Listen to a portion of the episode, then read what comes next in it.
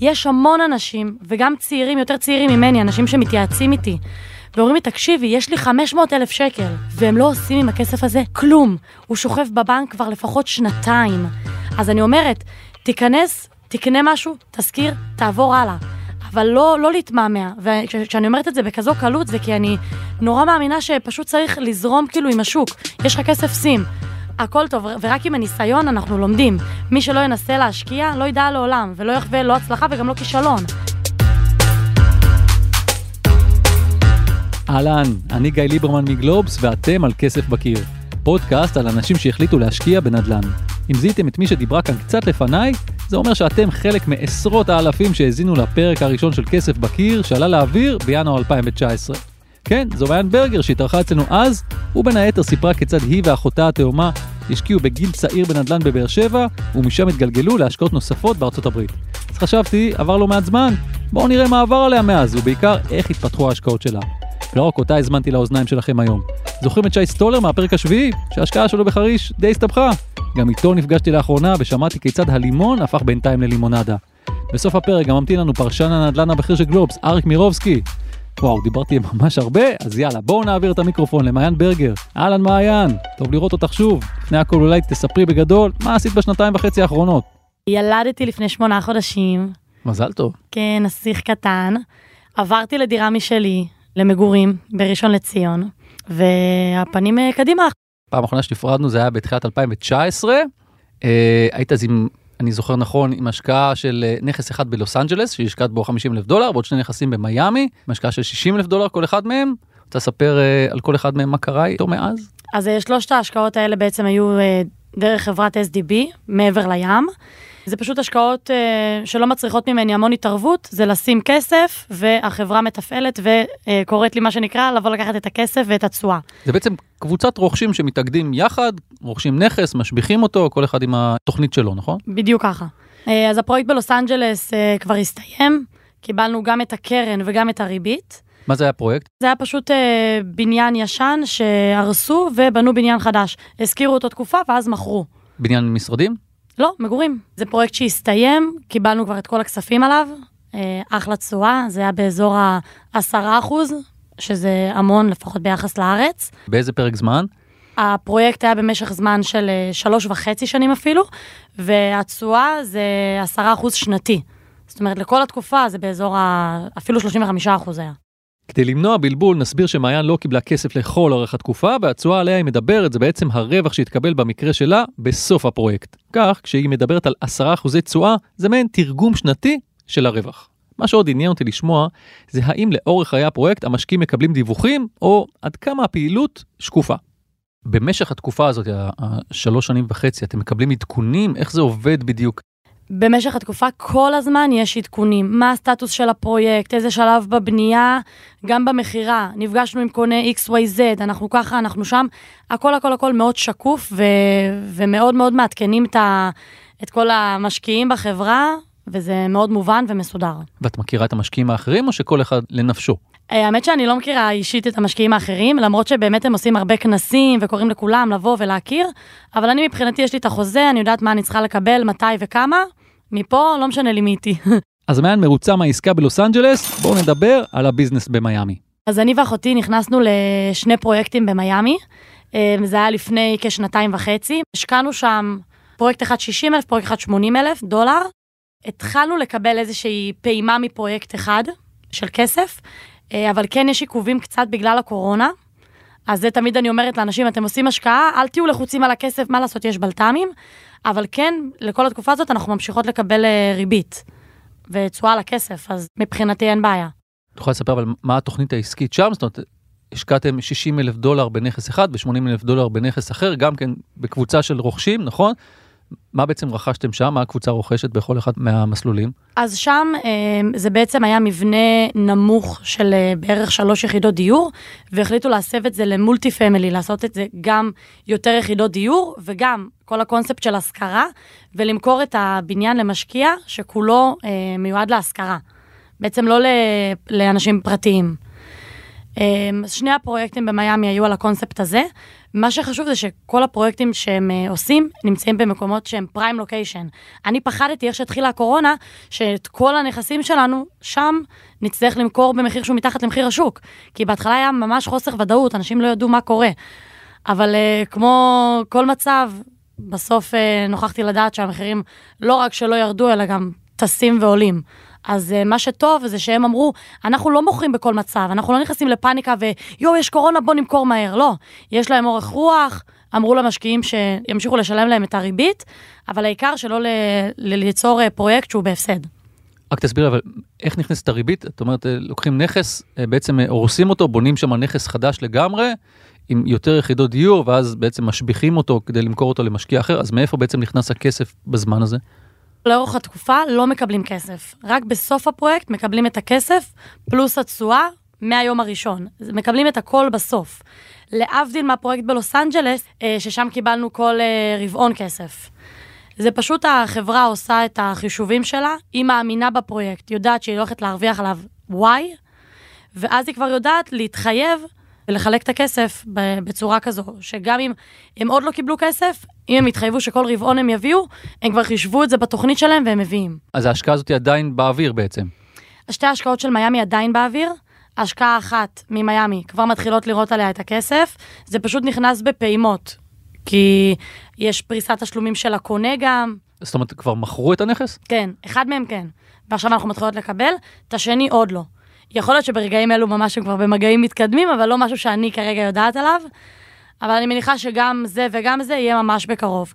וכשנכנסת לפרויקט הזה בעצם, מה משך אותך שם בפרויקט הזה במיימי? זה הצועה, זה הביטחון בחברה הספציפית הזאת? מה שמשך אותי, אחד, זה האמונה לגמרי בחברה.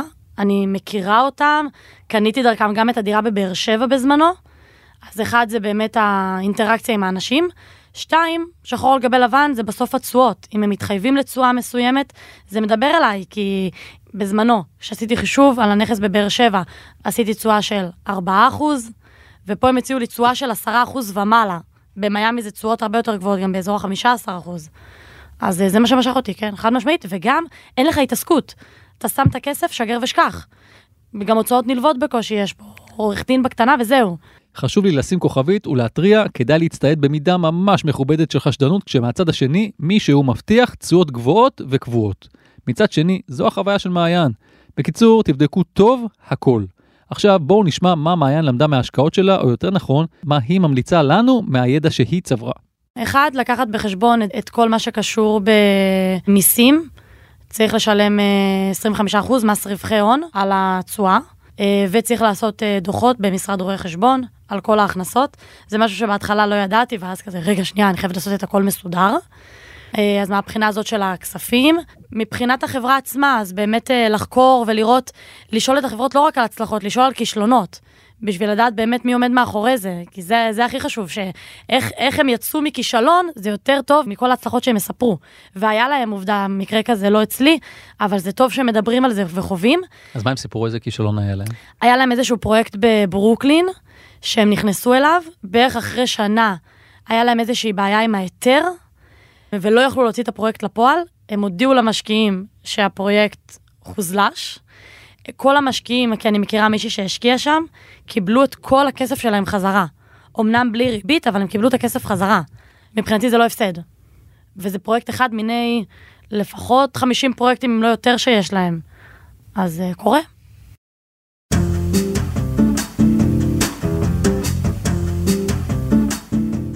תגידי, השקעת בארץ והשקעת בחול, מה, מה עדיף כיום בנקודת הזמן הזאת, אמצע אלפיים עשרים ואחת לדעתך?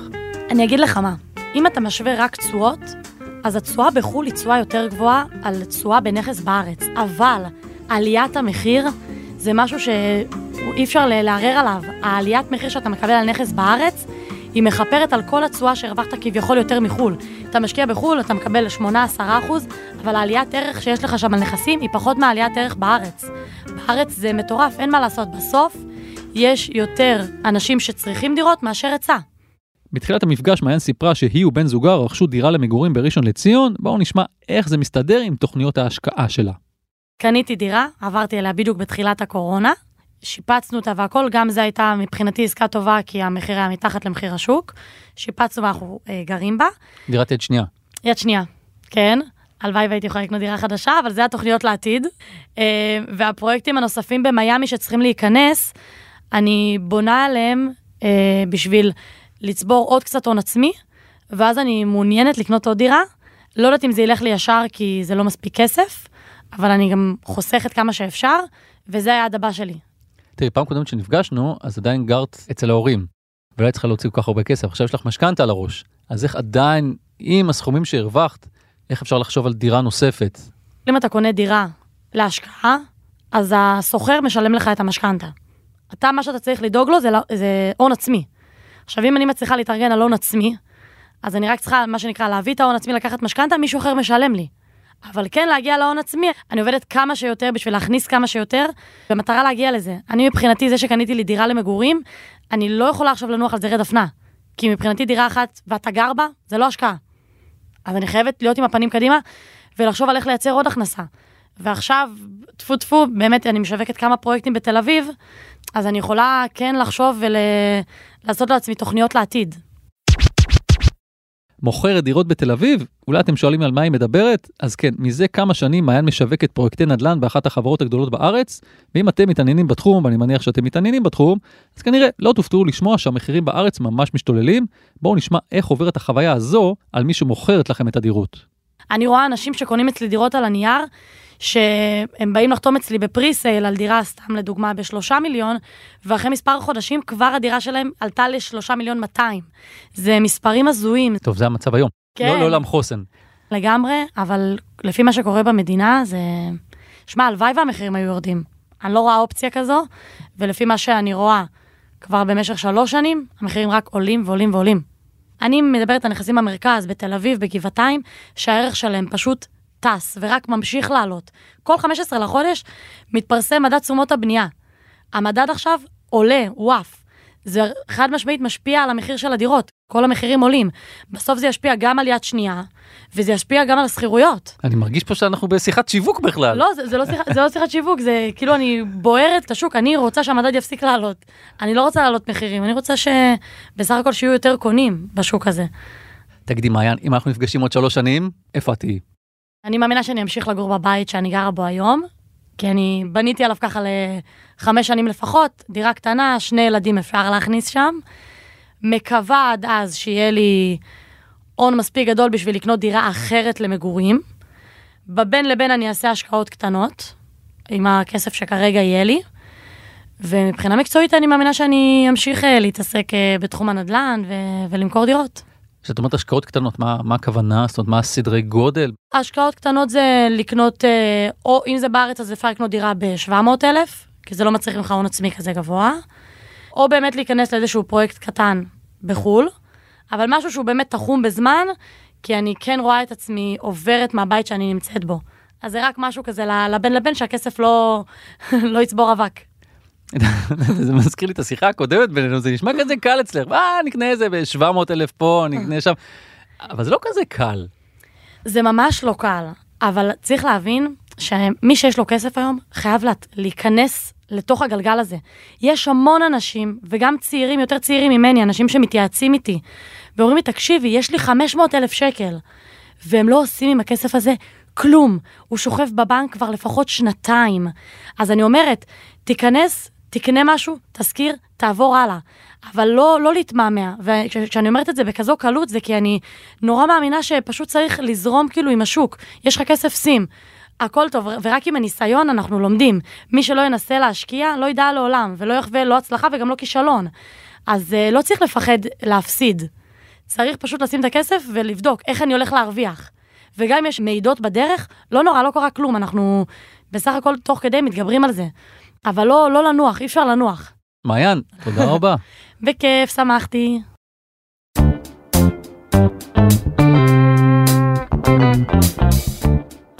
עכשיו נגיד שלום לעוד משקיע שכבר אה, אה, התארח אצלנו בעבר. באביב אלפיים תשע עשרה פגשנו את שי סטולר, שרכש ב-אלפיים ארבע עשרה. דירת חמישה חדרים בחריש, במיליון פסיק אפס שישים. ואיך נאמר, העסק קצת נתקע. מה נשמע, שי? מה העניינים? בסדר גמור. תודה שהזמנת אותי, אני שמח להתארח פה, ותמיד שמח לשוחח איתך. כנ"ל, תגיד, מה, מה נהיה עם הדירה בחריש? מה נסגר? אז העסק היה תקוע, זה היה קבוצת רכישה, נכון, די גדולה. נכון. נכנס שם על איזושהי סחרחורת. מה קורה היום? או מה קרה מאז? אני שמח לספר לך שבעצם קיבלנו את הדירות. הדירה שלי היום מוזכרת לזוג עם ארבעה ילדים, זוג שהגיע מירושלים, שהחליט לשנות פאזה. האמת שאני מאוד מבסוט. כמה זמן עבר? מהרגע ש, שחשבת שאתה תקבל את המפתח, ועד שקיבלת את המפתח בפועל? אנחנו, התרא... אנחנו דיברנו, מתי? ב... איפשהו במאי, אפריל אלפיים תשע עשרה. אני חושב שאחרי שנה, אחרי שנה קיבלתי את הדירה. הבנתי, אבל זה עיכוב מבחינתך של כמה זמן? מבח... מהתחלת הפרויקט? כן. כאילו מתי חשבת שתקבל, כי ב-אלפיים וארבע עשרה קנית בעצם. נכון. אז למעשה קיבלת את הדירה, משהו כמו קצת יותר משש שנים אחרי. נכון. תשמע, בקטע הזה זה היה חתיכת נפילה מבחינתנו. זה, זה אומר בקנות. אנחנו הרגשנו שאנחנו עלינו על אונייה, שהיא באמת נמצאת באזור מאוד סוער, והיו קטעים בדרך שחשבנו שלא נגיע לחוף מבטחים. זו האמת. אני גם בקובע שם, אני הייתי שנה בוועד, אז אני גם הכרתי את הפרטים, את המספרים, את ההתרחשויות, גם מה שנקרא בצד של הקוקפיט. זאת אומרת, הייתי גם בצד של הקוקפיט, וזה באמת היה פרויקט מאוד מאוד מורכב, שמונה מאות מיליון שקל פרויקט, שבעים וחמש יחידות דיור. אני אומר, ככה במאמר מוסגר, למזלנו, בנק לאומי, ליווה אותנו יד ביד, לא בטוח שאנחנו היינו פה היום, ככה קצת מחויכים וקצת יותר רגועים, עם בנק לאומי, שהוא בנק חזק, לא היה מלווה את הפרויקט הזה. הוא עשה גם קצת ציונות, צריך לומר, הייתה פה גם ציונות, לא רק עניין כלכלי, ליישב יישוב חדש, וזה אבל לטובתנו. אז לפי שי, הימים הרעים נותרו מאחור, בואו נשמע ממנו על הליך ההשכרה של הדירה בחריש. אני מטבעי אופטימי, אבל לא, לא ידעתי שזה יהיה ככה. אני פרסמתי את הדירה, פרסמתי אותה ברשתות, ברשתות החברתיות, ופרסמתי גם ביד שתיים. אני קיבלתי למעלה ממאה פניות על הדירה שלי. כמובן, הזכרתי אותה לזוג איכותי, אחרי שבדקתי אותו ממש בקלות, בחריש. הבנתי. בוא נדבר שנייה על, על, על בכמה הדירה הוזכרה, אם תוכל לספר לנו, בכמה פרסמת אותה וכמה היא הוזכרה בסוף, ומה המצב היום בחריש, כמו שאתה יודע. אני פרסמתי אותה ב-אלפיים שמונה מאות וחמישים, הזכרתי אותה ב-אלפיים ושבע מאות, וזה משאיר לי כמה מאות שקלים מעל המשכנתה. שאלה שמתבקשת, אם היו לך מאה פניות והזכרת ב-אלפיים שמונה מאות וחמישים, אז למה התפשרת ב-מאה וחמישים שקל פחות? שאלה מצוינת. הטעם שמבחינתי לא פחות חשוב הנושא של המחיר, אלא גם חשוב ביותר מי, למי אתה מזכיר. אני לצערי שמעתי על מקרים, גם בחריש, אבל לא רק, גם במקומות אחרים, שהכניסו דיירים, והדיירים בעצם מתגלה שזה דיירים בעייתיים, ולא רצינו להיפגש עם הסיטואציה הזו. היה חשוב לנו בווייב להתחבר למי שאנחנו מזכירים, וזה היה חלק מהשיקולים. מה גם שממה שאני רואה עכשיו בחריש, אני חושב שהשכר דירה הזה יעלה, זאת אומרת, אני מתכוון להעלות אותו קדימה, בעוד כמה מאות שקלים. מה קורה היום בחריש? מזכירים דירה כזו, ב-אלפיים ושמונה מאות עד אלפיים תשע מאות שקלים. זה מה שמפורסם, אני עוקב, אני רואה. צריך להבין עוד משהו.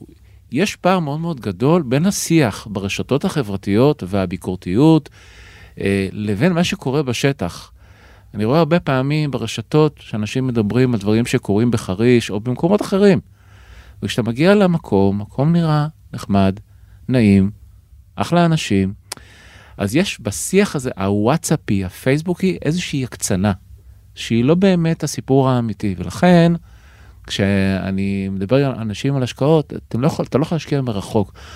אם אתה, אתה בטח שמעת את הסיפור של השקיעים השקיעו מרחוק, באירופה, בכל מיני מדינות באירופה, בארצות הברית, ולא ראו מה הם קנו בכלל.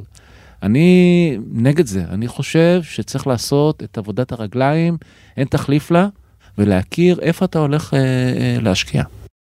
מילה אולי על המספרים שמציג שי, אם נחשב תשואה באופן הכי גס, אז אלפיים ושבע מאות שקל, לעומת המחיר ששולם על הדירה, נותן בברוטו משהו כמו שלושה אחוזי תשואה, שזה לא הרבה.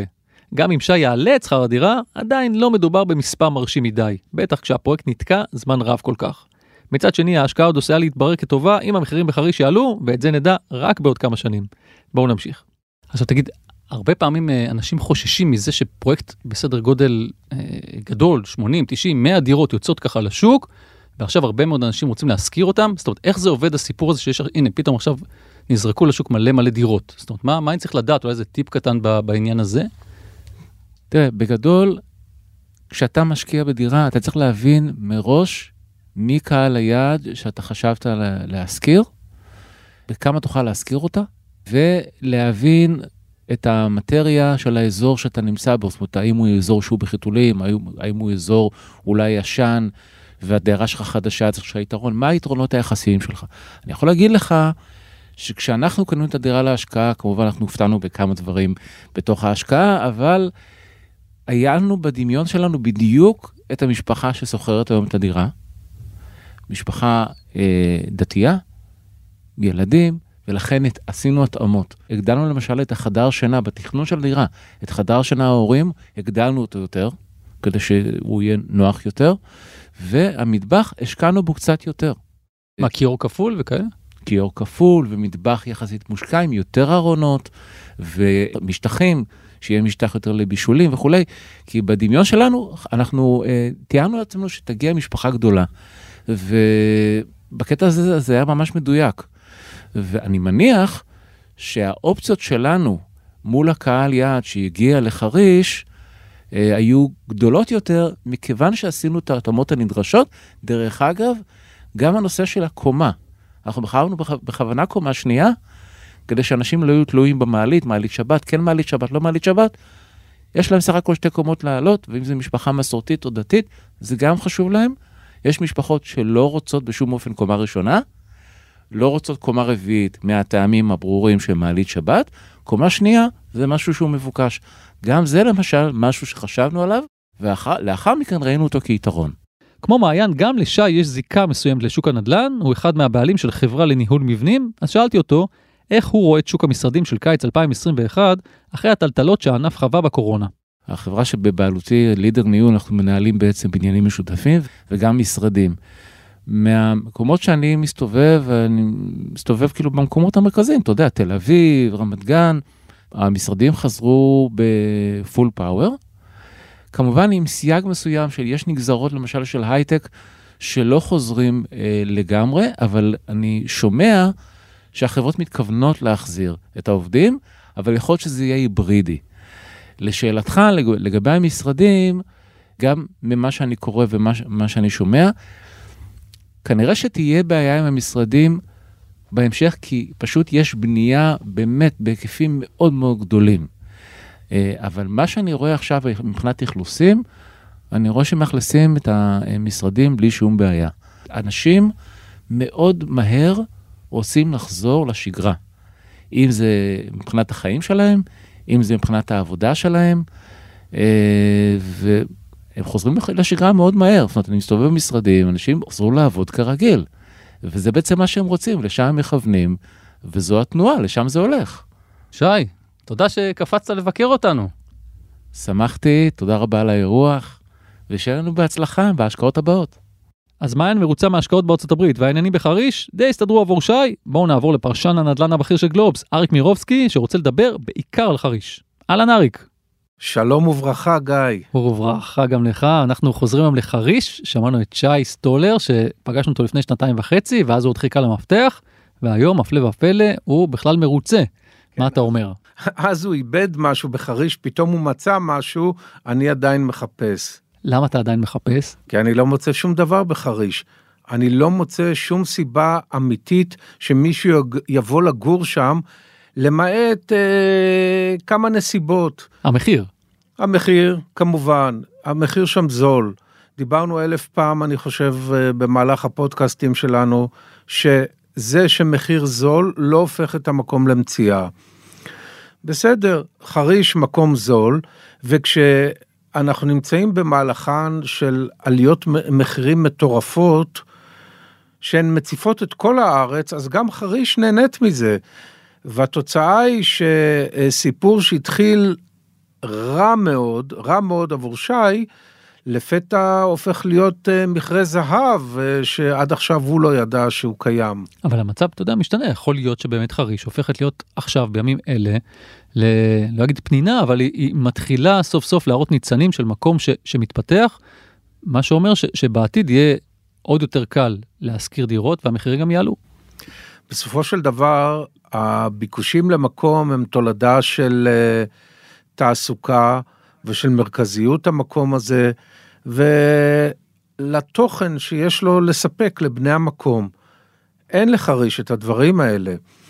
ואם אתה שואל אותי, אז uh, לאורך uh, כביש שישים וחמש, אז אם נלך מערבה, יש לנו את אור עקיבא, שיש שם בנייה מטורפת, ונלך עוד קצת uh, מזרחה, נחצה את uh, ודי ערה, ונגיע לרובע ישראל באפולה, שגם שם היה, הייתה בנייה מאוד uh, גדולה.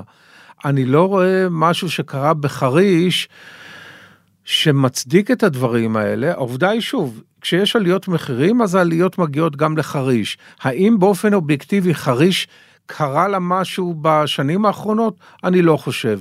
היא גדלה, היא התפתחה קצת, אבל uh, אני לא רואה איזושהי מהפכה שקרתה, והבעיות היסודיות של המקום נותרו. טוב, אז אנחנו uh, אולי נפגוש אותך עוד איזה שנה, שנתיים, נדבר שוב פעם על חריש, ונראה מה קרה, מה קרה אז. נקווה שהמצב יהיה יותר טוב. טוב, אריק, תודה רבה. גם לך, גיא. עד כאן עוד פרק של כסף בקיר. אם אהבתם את מה ששמעתם, אתן מוזמנות ואתם מוזמנים לעקוב אחרינו באתר גלובס, בספוטיפיי או איפה שאתם מאזינים לפודקאסטים. ונשמח אם תדרגו אותנו גבוה באפל פודקאסט ותשלחו את הפרק לחברה או חבר שמתעניינים בהשקעות נדל"ן ועדיין לא שמעו על כסף בקיר. אם אתם בעצמכם משקיעים בנדל"ן ורוצים לספר לנו על ההשקעה שלכם, שלחו מייל לכתובת כסף בקיר את גלובס נקודה סי או נקודה איי אל, אותיות באנגלית כמובן. דניאל גל ערך את הסאונד, הילה וייסברג היא עורכת הפודקאסטים של גלובס. יאללה, אני זז לבדוק נשארה עוד איזה דירה להשקעה גם בשבילי בחריש, או שלא. אני גיא ליברמן. ביי.